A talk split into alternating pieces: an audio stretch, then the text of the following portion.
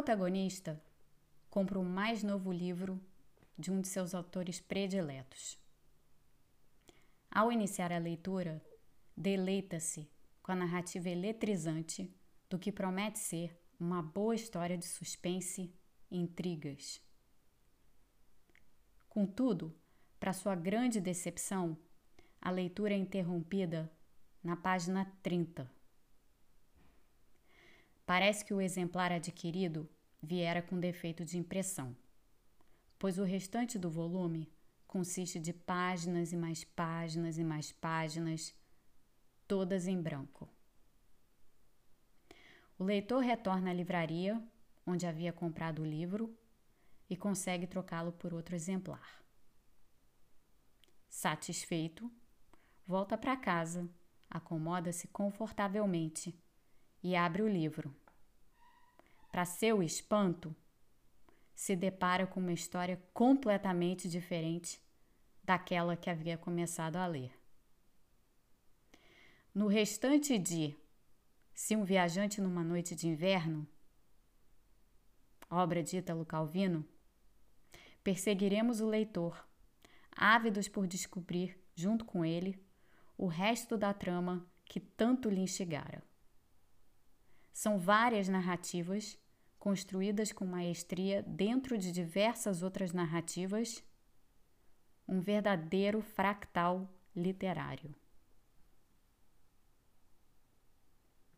Na obra de Calvino, essa em especial, todas as narrativas são de certo modo inacabadas, pois nenhuma delas segue linearmente uma orientação, seja ela cronológica ou de outro tipo qualquer.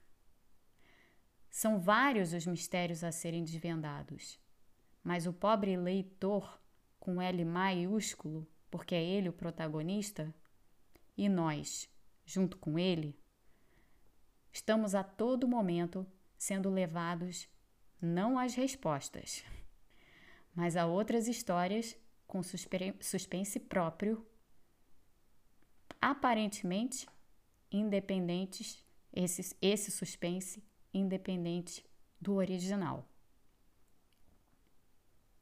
Apegados ao suspense e à necessidade de resolver o mistério, desvendar o mistério, buscar essas respostas que queremos achar, não somos capazes de sair do labirinto literário desse universo criado por Calvino. Adoro essa obra particular de Italo Calvino, porque as narrativas inacabadas são muito instigantes. Elas possibilitam vários mundos, várias soluções, bifurcações, universos paralelos até. Sabe? Aquela situação em que você se pergunta: e se eu tivesse feito outra escolha?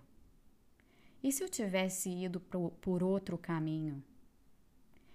E se eu não tivesse feito escolha alguma? O que, que teria acontecido? É disso que se trata aqui.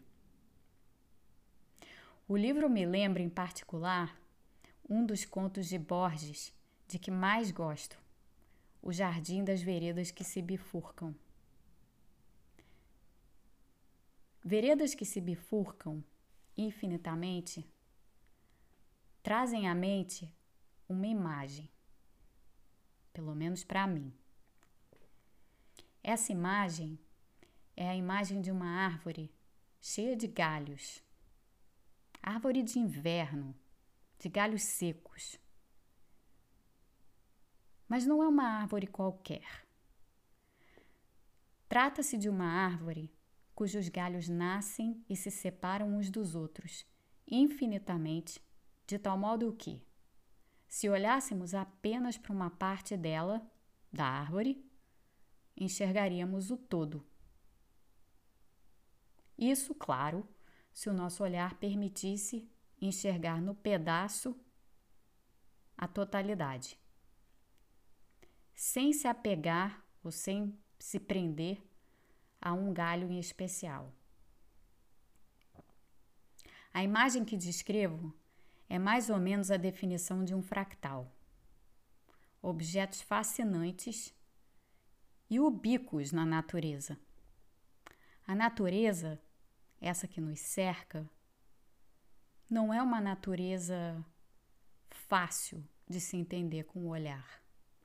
Não é, é uma natureza que caiba dentro de ângulos e triângulos, retângulos e quadrados, de círculos e esferas. Enfim, aquilo que a gente aprende como geometria na escola. Não é essa a geometria da natureza. A geometria da natureza é fragmentada. Ela é cheia de bifurcações. Nos galhos das árvores, nos rios, nas folhas. Enfim, qualquer pessoa que tem um jardim ou que olha à volta da natureza sabe do que eu estou falando. O problema é que o nosso olhar se atém com frequência tão somente aos galhos, nada mais. Não aos galhos representativos do todo, mas, mas aos galhos por eles próprios.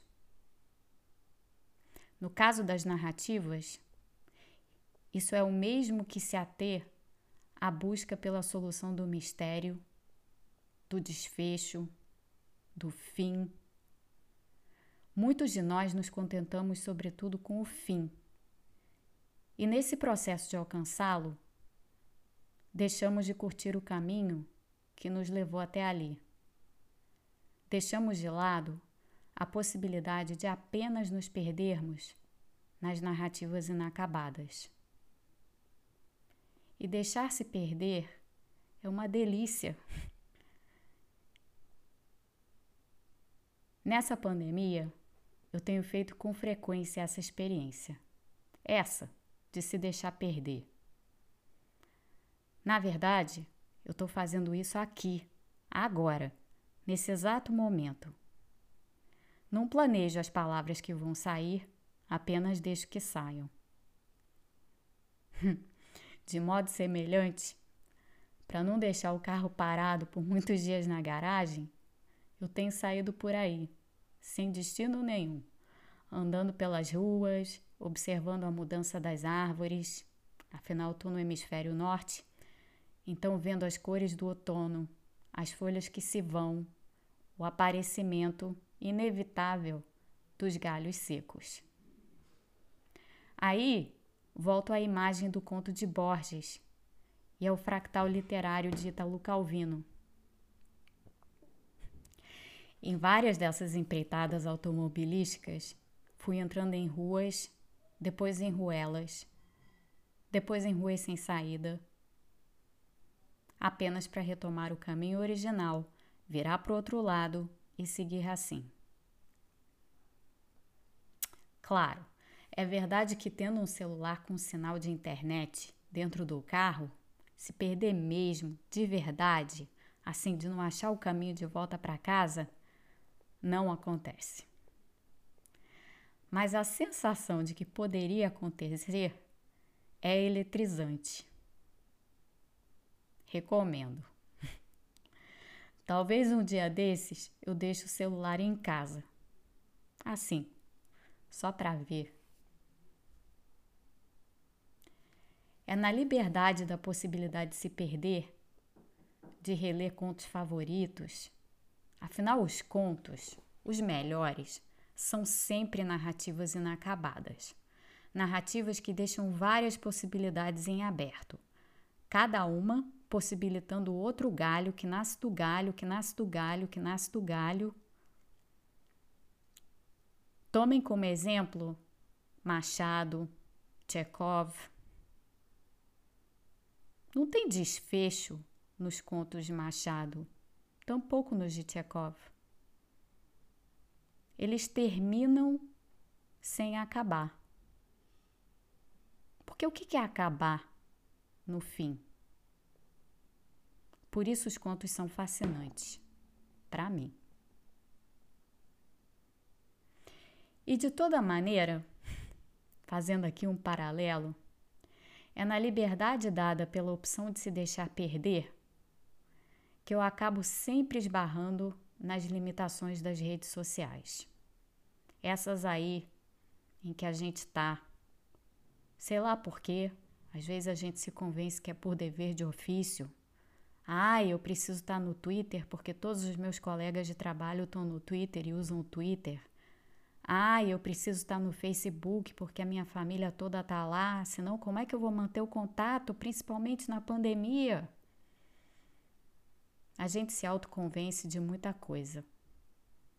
E tem muita coisa que a gente se autoconvence sem nem parar para pensar nas consequências desse autoconvencimento. Por exemplo, a ninguém é permitido se perder nas redes sociais. Pelo contrário, para estar lá, numa rede social, você é compelido a se achar de alguma forma, não a se perder. Ou melhor dizendo, a se conformar ao padrão de como os outros acham você, de como percebem você, de como enxergam você.